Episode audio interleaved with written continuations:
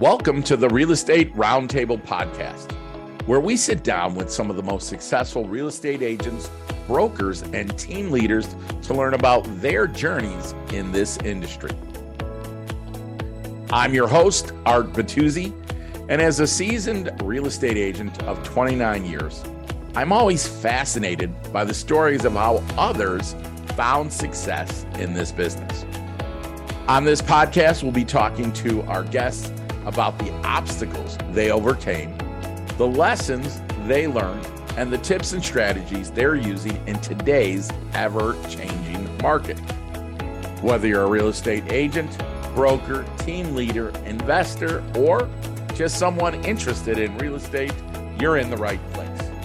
Our guests come from a variety of backgrounds and they all have unique insights to share. We want to have fun with these interviews but we also want to make sure that you come away with actionable tips that you can implement in your own business. New episodes will be released weekly, so be sure to subscribe wherever you get your podcast. Thanks for joining us on the Real Estate Roundtable podcast. Let's get started.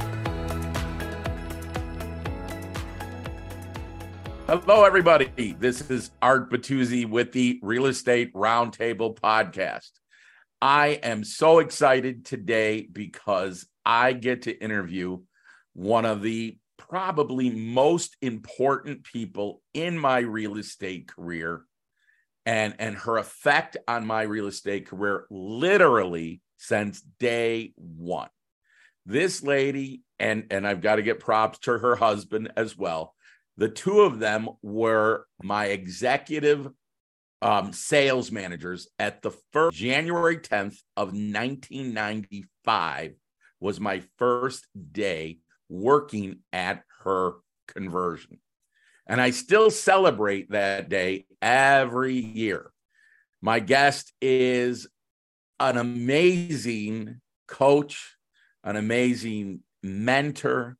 She has garnered almost every award in the Chicago area that a, a real estate broker can get.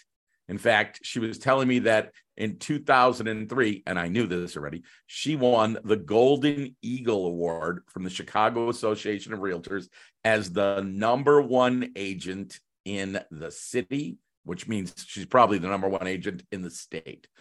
So I'll talk more about her impact on me and my career in a minute, but let me introduce you all to one of my favorite people of all time, Sharon Rizzo. Hi, oh, Sharon. Hi, Art. Thank you so much for having me on your podcast. I'm very excited. It's been a while since we've really sat down and had a sort of a heart to heart. So this will bring back a lot of memories. well, absolutely. And you know what an impact you and Santo have had on my career. In fact, um, I'm not kidding when I was when I say you were there from day one, because Sharon and I worked at a condo conversion at 111 East Chestnut, and we were in what was the living room of one of the units that faced east and north, and there was eight desks in that room and I was facing this way, and Sharon was a desk, two desks behind me to the left. And I couldn't have asked for a better place to be sitting to be able to learn about real estate than two desks in front of Sharon Rizzo. Because just by proximity, I learned so much about the business I learned about how to negotiate with people. I learned how to troubleshoot. Uh, just an amazing education, just listening to what she said in back of me. And then, obviously, as we went along, coaching me through deals and working with me and clients. And then, as I grew in the business, Sharon and Santo were always tremendous supporters of me and of the projects that I ran, whether it was as a sales manager or as a project manager. I always had their support and have had. Now, you know, it's going on, it'll be 29 years coming up here. So when I thought about doing this podcast, Sharon was one of those people that I wanted to make sure that I interviewed because she is just a wealth of knowledge about real estate. So again, what a tremendous impact on my career you and Santo have had. Do you remember those days, Sharon?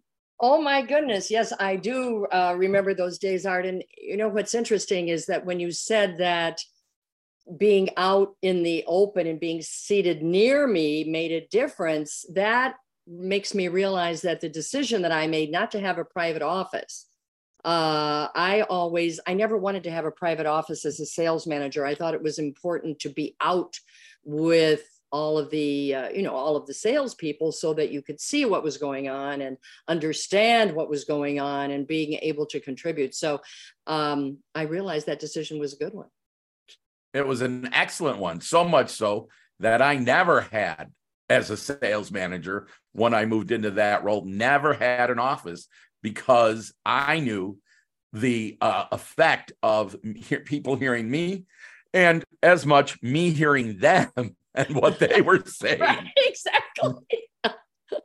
so that I might be able to step in and correct some of the things that they were saying in a manner like you did with me. Like when I get off the phone, you go, mm, maybe you could have said this to that person. And I was like, oh, okay. And then, you know, see where they go from there. So it was like on the spot coaching. It was fantastic. Yeah, there was a so, lot of a, a, lot of that going on at the time, and I think there were really a lot of people to learn from who were really uh, influential in the business at that time. Not just myself, but other people as well. Well, I got lucky to be in the same room with you. Santo was in that other room, but I was I was in the room with you, and I could still tell you who was at every desk. Oh my gosh, I'm not oh, sure. yeah. I could. I, I, oh, I absolutely could. We, we don't need to go through them here, but no. offline, I'll take you through them. So, one of the reasons that I wanted to uh, have you as a guest is because you don't come from what people would consider to be a typical real estate background to be as successful in real estate as you have been. So, why don't you tell us a little bit about how you got started, not in real estate, but a couple of the, the jobs or careers you had before you got into real estate? Well, uh, probably not typical, I suppose, but uh, um, I actually are, went to Indiana University uh, and got a bachelor's and master's degree in theater. I wanted to be an actress in New York, and my mother uh, convinced me as a teacher and a very practical individual that probably the smart thing to do would be to get a degree in something that you really could get a job in rather than you know theater you know you want to be a movie star or an actress well so I, I followed her advice and ended up with a master's degree in speech pathology and audiology and did work in that as a part-time job for about 15 years right out of graduate school all the while also um, doing modeling uh, for Playboy models, which uh, when you hear Playboy models, everybody went, oh my goodness. Uh, you know, are you in the magazine? And uh, actually, Playboy Models was owned by Hugh Hefner, but was a separate enterprise, just like any other modeling agency. And I was under contract to them uh, for about 15 years as well and lived in the Playboy Mansion for two years. So that I could write a book about that uh, all the people that we met, I mean, who were coming through there then. This was in the late 60s. And before Hefner moved out to California to the famous Playboy Mansion out there, this was the one at uh, in the Gold Coast at 1340 North State Parkway. So it was wow. very exciting and glamorous for a kid from Indiana who came from a small town and moved to Chicago and moved directly into the Playboy Mansion from Indiana University. so my parents were appalled. They were like, Where are you living? Um, but it really was a very secure place for a young girl. Uh, we had 24 uh, hour security, cameras everywhere, um, a house mother, sort of like a sorority almost. And uh, it was a, it was a very exciting place for me. So uh, that was my background. I also got into broadcasting with NBC during this time uh, and was a medical reporter for a news station for NBC for a while during that time. Wow. So did a lot of public speaking. And so all of that in some way prepare you really for real estate because I think one of the most important assets is communication. In probably any a lot of professions unless you're in a lab somewhere and you don't have to communicate with people. But for the most part uh, i think communication is very very important. And that's one thing that i i learned early on uh, because one of my major uh, jobs with playboy actually was narration. Uh, i was a spokesperson for uh, a lot of major corporations and traveled about 100000 miles a year for cadillac lincoln mercury some very major uh, companies. And uh, that led into the broadcasting. And uh, then when you get to be a certain age, namely maybe in your mid 30s or so, uh, you think, oh, I'm going to, you know, I don't know whether I want to, you know, be on all the time or you want to, um, you know, compete with the 22 year olds anymore. So I was really looking for another career at that point. And my husband was with American Invesco right out of college, had started with them. And he said, Why don't you think about real estate? And I thought, gee, that's kind of interesting. It's flexible. You uh, have some, uh, you, you know, you're an independent contractor. And I think because you're an independent contractor, one of the most important qualities you need to have is some discipline because you don't have someone over you all the time. You don't have to report nine to five to a company like you do in many, many jobs. So it was sort of a natural for me. And I left my job at the University of Chicago, uh, started with American Invesco, uh, told my agent in modeling I, I was done. I didn't want to do anymore. Uh, uh, I didn't want to model anymore at all and I started full time in real estate. And uh, that was before I met you, Art, because I was in the business for a while. Uh, before yep. we met in was it 1994 or 1995? Yep. Uh, well, we met in 94, but I went to work for you in 95. In 95, that's correct. So, uh, so I was in the business. Let's see, I started in 78, I believe. So I, yeah, I was in the business then for several years. Yeah, uh, yeah. quite a few years before uh, I met you and had done a lot of condominium conversions for American Invesco as a sales manager and sales manager of a brokerage office. And so it was a great, great way to learn the business at that time. Yeah, I think that um, one of the things that I look back on, Sharon, is um, when I look at people coming into the business today, or even really over the last 10 years, that we had a unique opportunity because today one of the major things that people have to do brokers have to do is to learn how to generate their own leads right? But back then and and i had no idea what a luxury this was until you know you stop doing it is that you know the the company would advertise and we would be in our offices and we would be waiting to some degree would be waiting for people to show up and we would take them around the building and we would you know discuss the mm-hmm. benefits of the building. And and there was always a a line of people coming in the door right? And so you know we were not out there looking for our own leads. They were walking in and it, we really had to become great closers people who can take the person walking in the door and convince them that this was the place that they wanted to buy their home. Right. So, you know, knowing what I know now, had I known that then, I would have appreciated a heck of a lot more the people walking in the door. Right. And so we just had those built-ins. I don't know if you remember, but there was there was weekends at at 111 East Chestnut where I remember getting 15 or 18 walk-ins a day. And we had what 15, 18, 20 salespeople work in that building. Exactly. Right? Exactly. And you're right. I mean, it was a luxury that, of course, we didn't realize at the time was such a luxury. Uh, and of course, everybody was judged on what their percentage uh, was of closing based on the number of, of walk-ins, which is what we call them then were walk-ins that, that you had. Uh, and we learned a lot from uh, development. And now today, there are so few, in fact, there are no condominium conversions. I don't know of any at all right now that are major. There might be a small one here and there, but in terms of a major development being uh, converted into condominium now, uh, we have deconversions, which I happen to be working on now.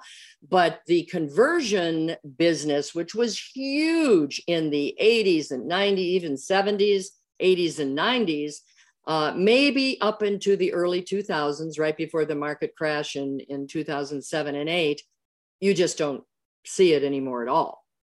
Uh, and that was a great way to learn. Now everybody is buying Zillow leads and you know, uh, doing other things that we just we had automatically from the advertising that the developer did for us. So we were spoiled, right? We were spoiled and didn't realize it.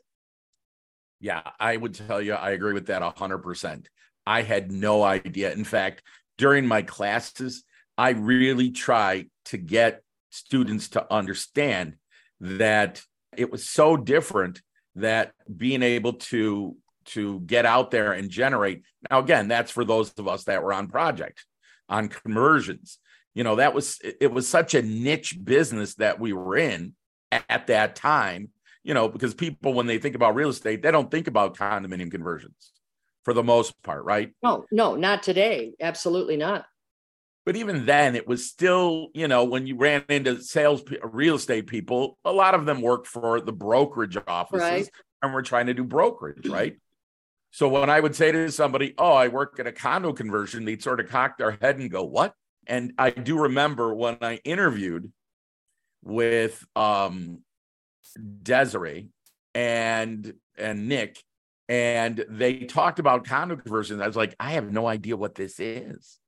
I they they said, you know, people come to us. We stay in a building and they come to us. So I had no idea. And then once I got into it, and once, you know, I, I got trained up by you and Santo and some of the other folks, you know, it, it really was just that's what I thought real estate was.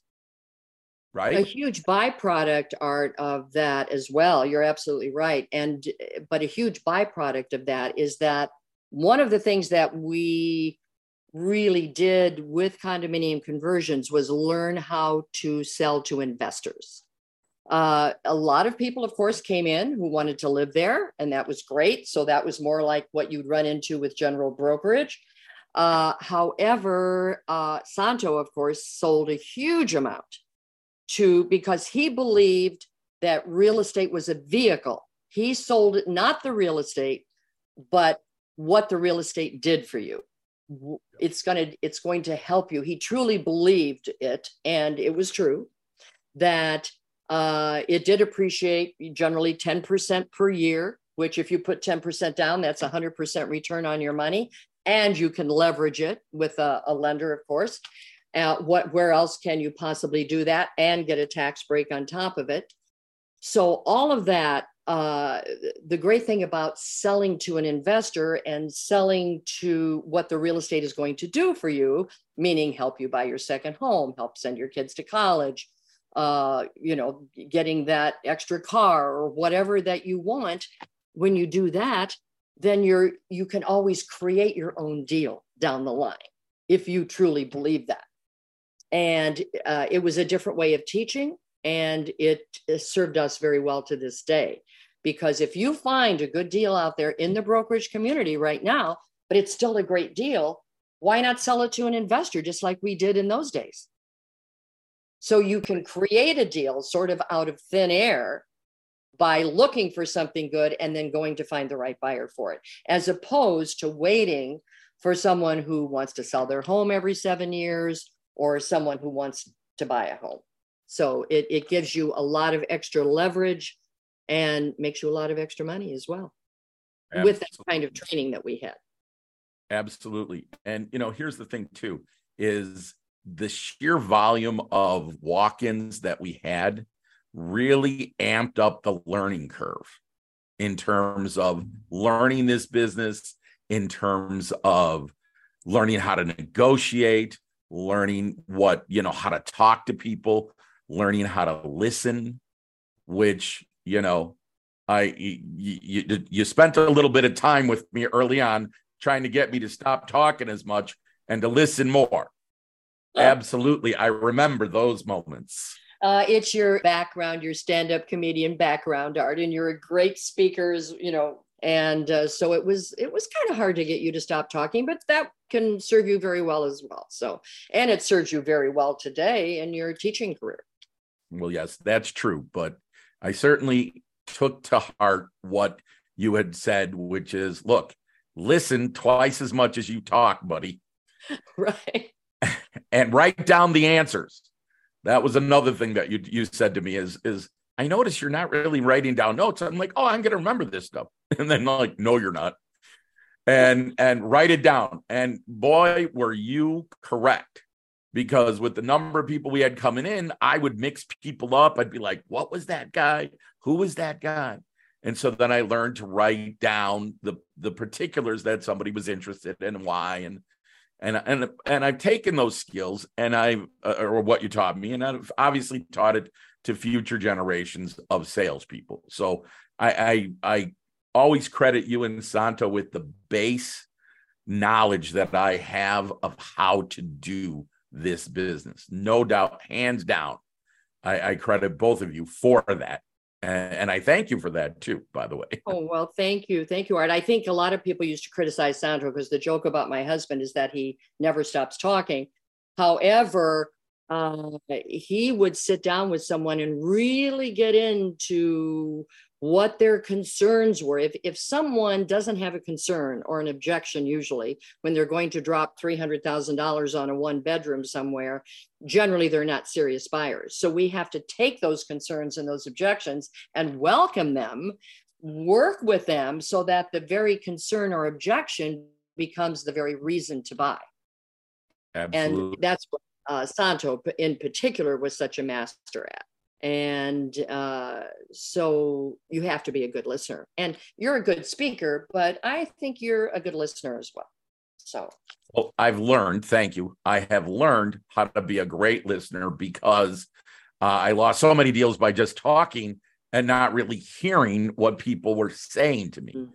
so you know i finally got on board with that and and had the ability to close people and to actually get them to close on the, the properties that we wanted them to close on.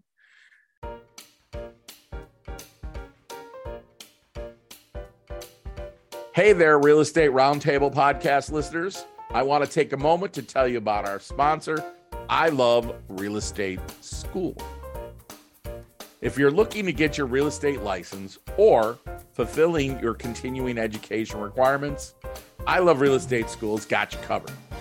As an Illinois licensed school, they offer the state required broker pre license course, managing broker pre license courses, post licensing courses, and continuing education. And the best part, you can take the courses either through their live stream with the live instructor or online home study. So, no matter where you are, you can get the education you need to take your real estate career to the next level. I Love Real Estate School is committed to helping you succeed in the industry. That's why they offer comprehensive, high quality education at an affordable price. So, if you're ready to start your real estate journey or stay up to date with your continuing education, head on over to iloverealestateschool.com today to learn more.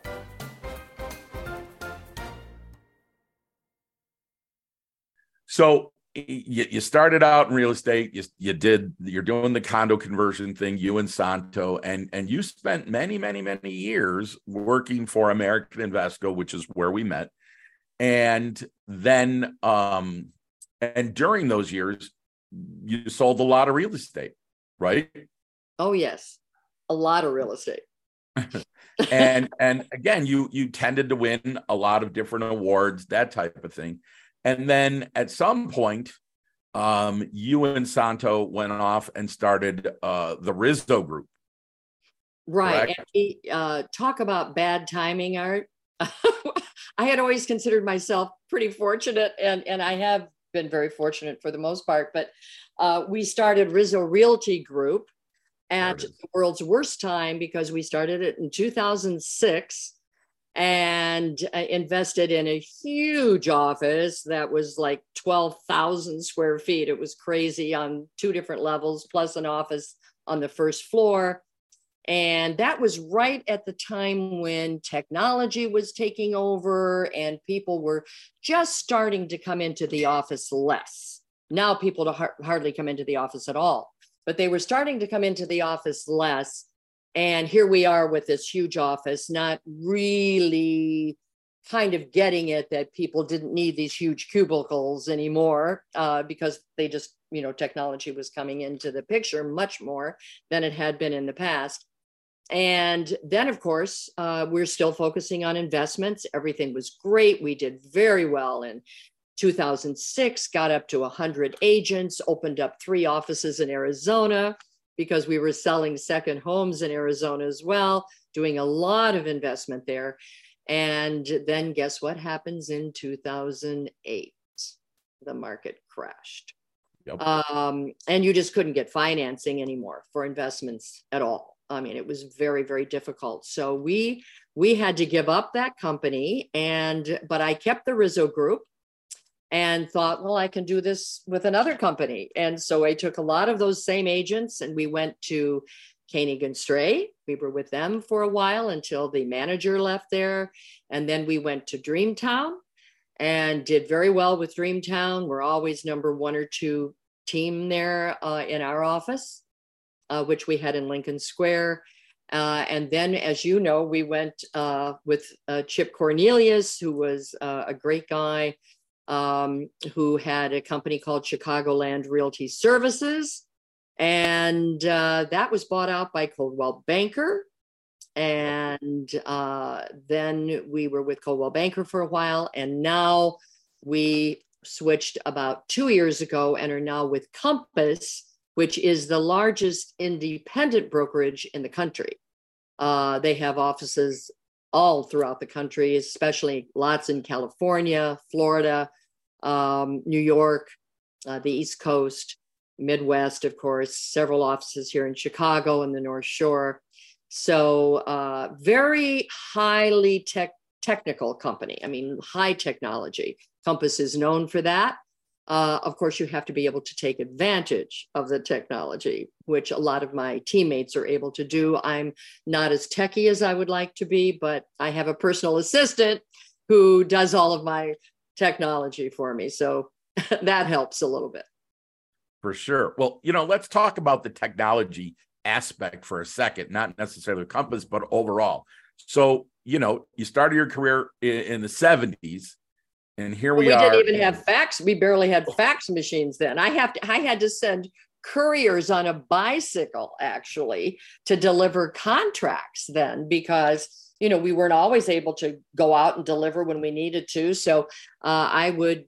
I spent a lot of money on what we called couriers at the time, which people would think, "Oh my God, was this back in the Stone Age?" You know, and uh, uh, and then, uh, of course, computers uh, really, let's see, we started using computers at 111 East Chestnut. That's the first. Yeah, it was in 95. Yeah, starting to use them on. And I fought it a little bit because I like to write up the contract with the client there and go through the contract. They would ask questions. And I felt by the time that we finished, they were very solidified in their purchase which um, I thought the computer kind of took that away. Now I think about DocuSign and all of the things that we're doing that has made, I mean, you can work almost off of your iPhone today, which, you know, at that point would have been inconceivable that you could do that. Well, considering we never had a phone that wasn't on a desk. yeah. It, when we when I started, we did we had a phone on a desk. exactly. Exactly. Right. And and also when I started, um, the MLS in Chicago was a book, wasn't it? It was a book, and actually, the MLS was started uh, by American Invesco, actually. Really? I mean, it, it yeah, it was Rubloff. I think there were only very, very few brokerage uh, firms really in Chicago when when I started uh, actually, and uh, so it was Condex, and it was a big thick book like this, and we had them piled up next to our desk, and you would look through them, and it was, uh, but it worked. It worked, but everything was much slower. Uh, of course, prices were much different then. So if you were a million dollar producer then, today a million dollars is is not much. But then, if you were a million dollar producer, it was a big deal because studios were 25,000 then, 30,000. Uh, one bedrooms were much less. Two bedrooms were, you know, I mean, at the Hancock, for example, a two bedroom was 55,000. Now wow. it's five or 600,000 at least or more. So that that was the difference. So it took, you know, it was you had to do a lot of deals to get up to a million dollars. Well, and and obviously you did, and and but certainly the the technology changes and has ended up benefiting our business to a great degree um, just for the speed of it like you said for the ease of it because i remember you sending me out and saying go get this signed you know and i'd have to get in the car and drive to somebody's house to get it signed that's exactly. before, or just as we got fax machines too. So, you know, it, it, definitely saves brokers or real estate people much more time than technology. But I will say to you that since I learned how to close people using the contract form, I think it's also sucked away some of the ability for people to be able to learn how to close. They just, you know, they're form fillers now. A lot of people fill out the form and then they send it to the person and they say, person's like, what does this mean? They go, I'll talk to your attorney. Right. Where then we sort of had to walk our way through. And I'll never forget, you and Santo always said to me, the contract tells a story.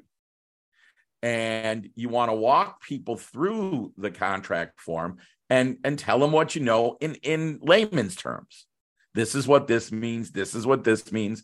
So that by the time they got to the end, even though they still had the ability to get a lawyer involved, they felt very comfortable signing on the dotted line.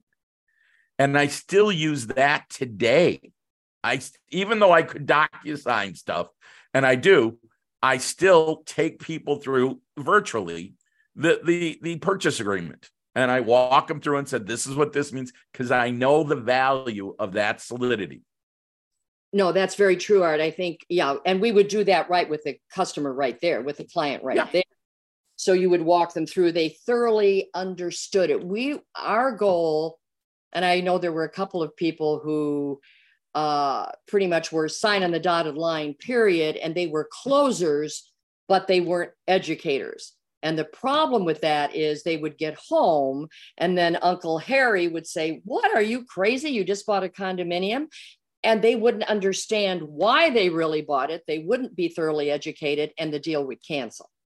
So, the way that we did it with walking them through the contract, like you said, with that personal touch, making sure that they understood everything that was in the contract, they were much less likely to cancel. It was a much more solid deal when they left the office uh, and when they got home and had to deal with some other person's objections, they would know how to answer those objections. Which, if they weren't really educated and they were just closed without a thorough understanding, then it would be much more likely to cancel. So uh, that's that's a that's a really important point. I think that you know we don't have today as much. No, absolutely. Although again, the people that I coach you know, I'm always talking about how you need to understand the contract form and how you need to present it. It's not just sign here, here, here, and here, because any goofball can do that. Right. Oh. We want the deal to close. So we want to make sure you understand it. So here was another thing that I learned from you. And I don't know that you're going to remember this, but you might because you got a pretty good memory. Okay. So that that first three months, four months that I worked with you in 95, um, the number one show on TV, I believe, was Friends. Okay. Oh, oh yeah, that's right. Thursday, Thursday night, seven o'clock, I think, is when it came on. Now, the reason I know this is because at our office, we would have phone power night on oh. Thursdays. What was it like six thirty? I think it was like six to six thirty to eight, something yeah, like that. Right. Times we to eight, six thirty in, remember, and stuff right. like that. So, so the sales managers would, like she said, bring p- pizza in, and they would tack a hundred dollar bill on the bulletin board, and the goal was whoever can get the most appointments for the would weekend. get the hundred dollar yeah. bill among all of the salespeople. So this was a way to incentivize salespeople to pound the phones. Now, again, we didn't have cell phones, none of that stuff, right? So I remember, and, and the company would provide lists of phone numbers and they'd split them out and you'd get your list and they'd go, all right, go. And we would start picking up the phones, calling. And the call was really just to invite people to come to the building, right? That was the purpose because the more people we had coming in, the more activity, the more energy, the more sales we got, right? So I remember I had done this for with you for a little while, and two or three weeks in a row, I kept getting people on the phone who were upset that I called during Friends. they were like, "Hey, hey, don't you know that I'm talking that I'm watching Friends? Why are you bothering me?" This kind of thing. So one a Friday after one of those Thursday nights, I sat down with you and I said, "You know what, Sharon?" I said, "I keep getting these people who are mad that I'm calling during Friends. Maybe we should bump Power Hour or phone power to like 7:30 and and not bother these people because they're mad." And you said something to me that obviously still sticks with me 29 years later which is you said, Really? I said, Yeah. You said, All right, here's what I want you to do. Next week during phone power, I want you to make a note of how many people that you talk to are watching friends. I said, okay, okay, I'm going to show you. I'm gonna, all right. So I we next week we start pounding the phones and I, you know, and I'm tallying it up. And at the end of the night, I you said to me, so? And I said, well, all right. During the half hour that Friends was on, I talked to 10 people. Three of them were watching Friends. There you go. And you said to me, so you're willing to throw away 70% of the people you talk to for the 30% that were watching Friends? and I was like, oh, okay, I'm just going to go sit in the corner. Don't mind me. because how and and, I, and Sharon, I still use that. Hey, Art, I can't believe I said something that profound. you did. You absolutely did. And I still use that example in classes because when I talk to people about people like, oh, I, I I've never done real estate before. I'm afraid I'm going to make a mistake. I'm like, look, none of you could ever make more of a stupid comment than I did when I did the whole friends thing. So you guys are all fine compared to what I did. So well, yeah, know, but maybe we could have picked another night when maybe not such a popular show was on during that time. It didn't matter let's face it, we did what we did, and people came in the door and they bought our places, and and that's what we did, right? Right, and it it worked. We certainly sold out all those buildings. Absolutely, absolutely. And what then you did at the New York. Well, you know, the New York private residences where I was the project manager, which interestingly enough, for the rest of you, Sharon's daughter, and by the way, she has three amazing daughters um, who I met. I realized I met them when they were were f- relatively young. I think the oldest was maybe 15, Kelly, uh, 15 or 16, because um, Kelly ended up working as part of my sales team yes. at, at the New York private residences. And so, she loved it. Oh, we had a blast. We had a blast. And um and what's interesting is, you know, she's sort of a prodigy between you and Santo. How could your kids not really, you know, suck in all of that real estate knowledge? In fact, your daughter Kimmy is uh, is on your team as well currently, yes. isn't she? Yes, she is. Yeah, it was kind of a you know full circle thing. I started with you guys, and then you know Kelly, her first building was with me, and then she's gone on to do other and great things for sure. But you know, it, it's the foundation that that you gave us, and that we were able to give to you know the next generation of salespeople coming up. That is what really made us successful as a company. Now, you know, and and you know, Nick Senior had been doing this by the time I got there. I mean, he started what in '69? Uh, maybe even earlier. Yeah, so he he was the condo king because he started in Chicago, the first guy to do condominiums. Right. And and you know, if he was still alive because he just passed it'll be it's what two years ago. Yeah. Um uh he it was an amazing storyteller. He was an, an just an amazing guy to learn from. And you know you had the benefit of learning from him for you know 15 years longer than i did. But the guy was truly incredible uh, in terms of what he taught us. Yes. And and so let me ask you how do you use what you learned early on and what you taught people. How do you use it in your teams today? Well you know right the interesting thing art today is um, for the past five to six years now um, we are doing something that if you had told me 10 years ago i would be doing this i would have said what? It, how could you even do that? And that is condominium deconversions because we are now deconverting some of the very buildings that we converted into condominiums. So why don't and you explain that because people may not know what a deconversion is. Deconversion is, and I would certainly understand that because I wouldn't have thought it was even possible. How can you deconvert something that was uh, a condominium back into a rental? I didn't even understand that that was possible. However, it is possible if you get a certain percentage of the association, of the condominium association, to vote for it.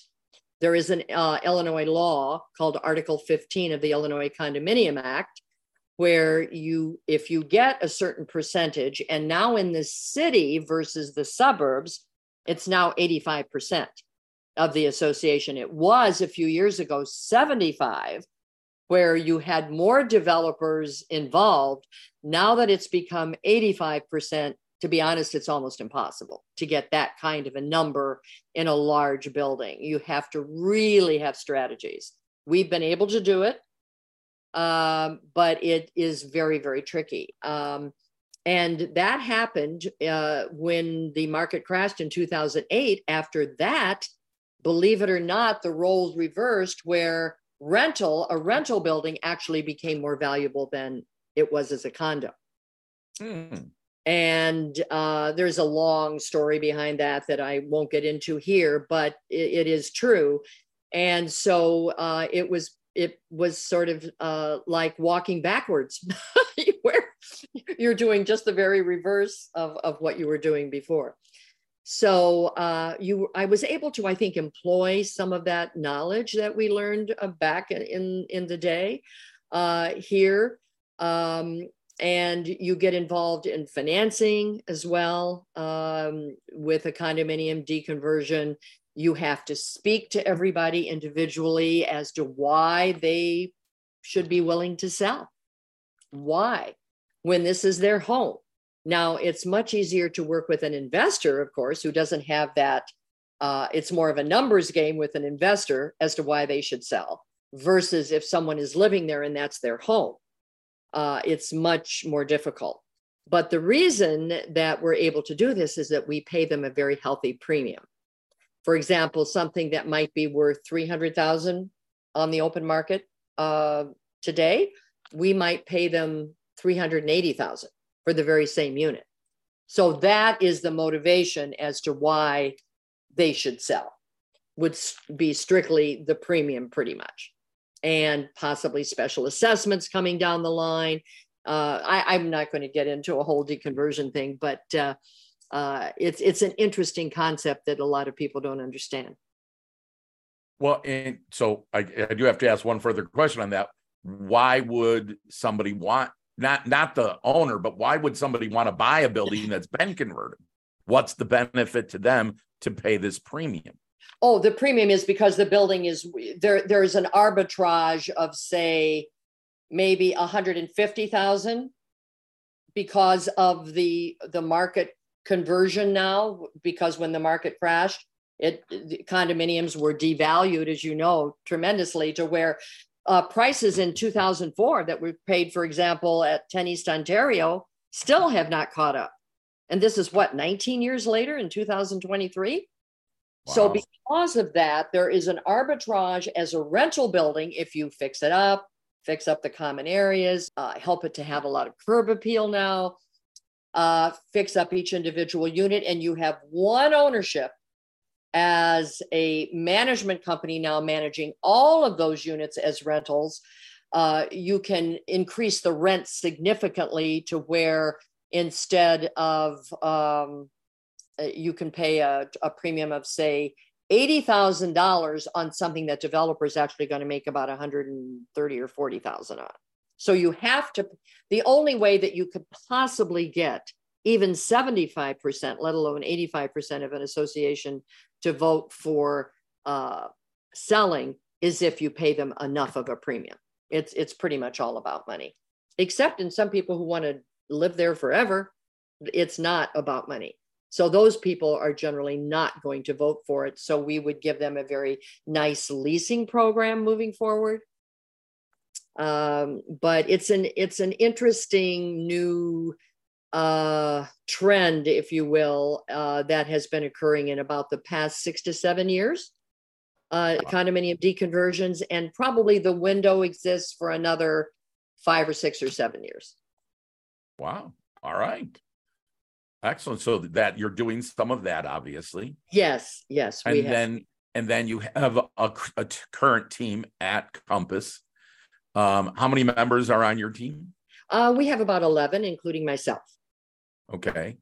And is the whole team focused on deconversions or it's regular brokerage? No, the whole team is focused, just myself and, and my husband, who is not on my team, by the way. He's still an independent broker.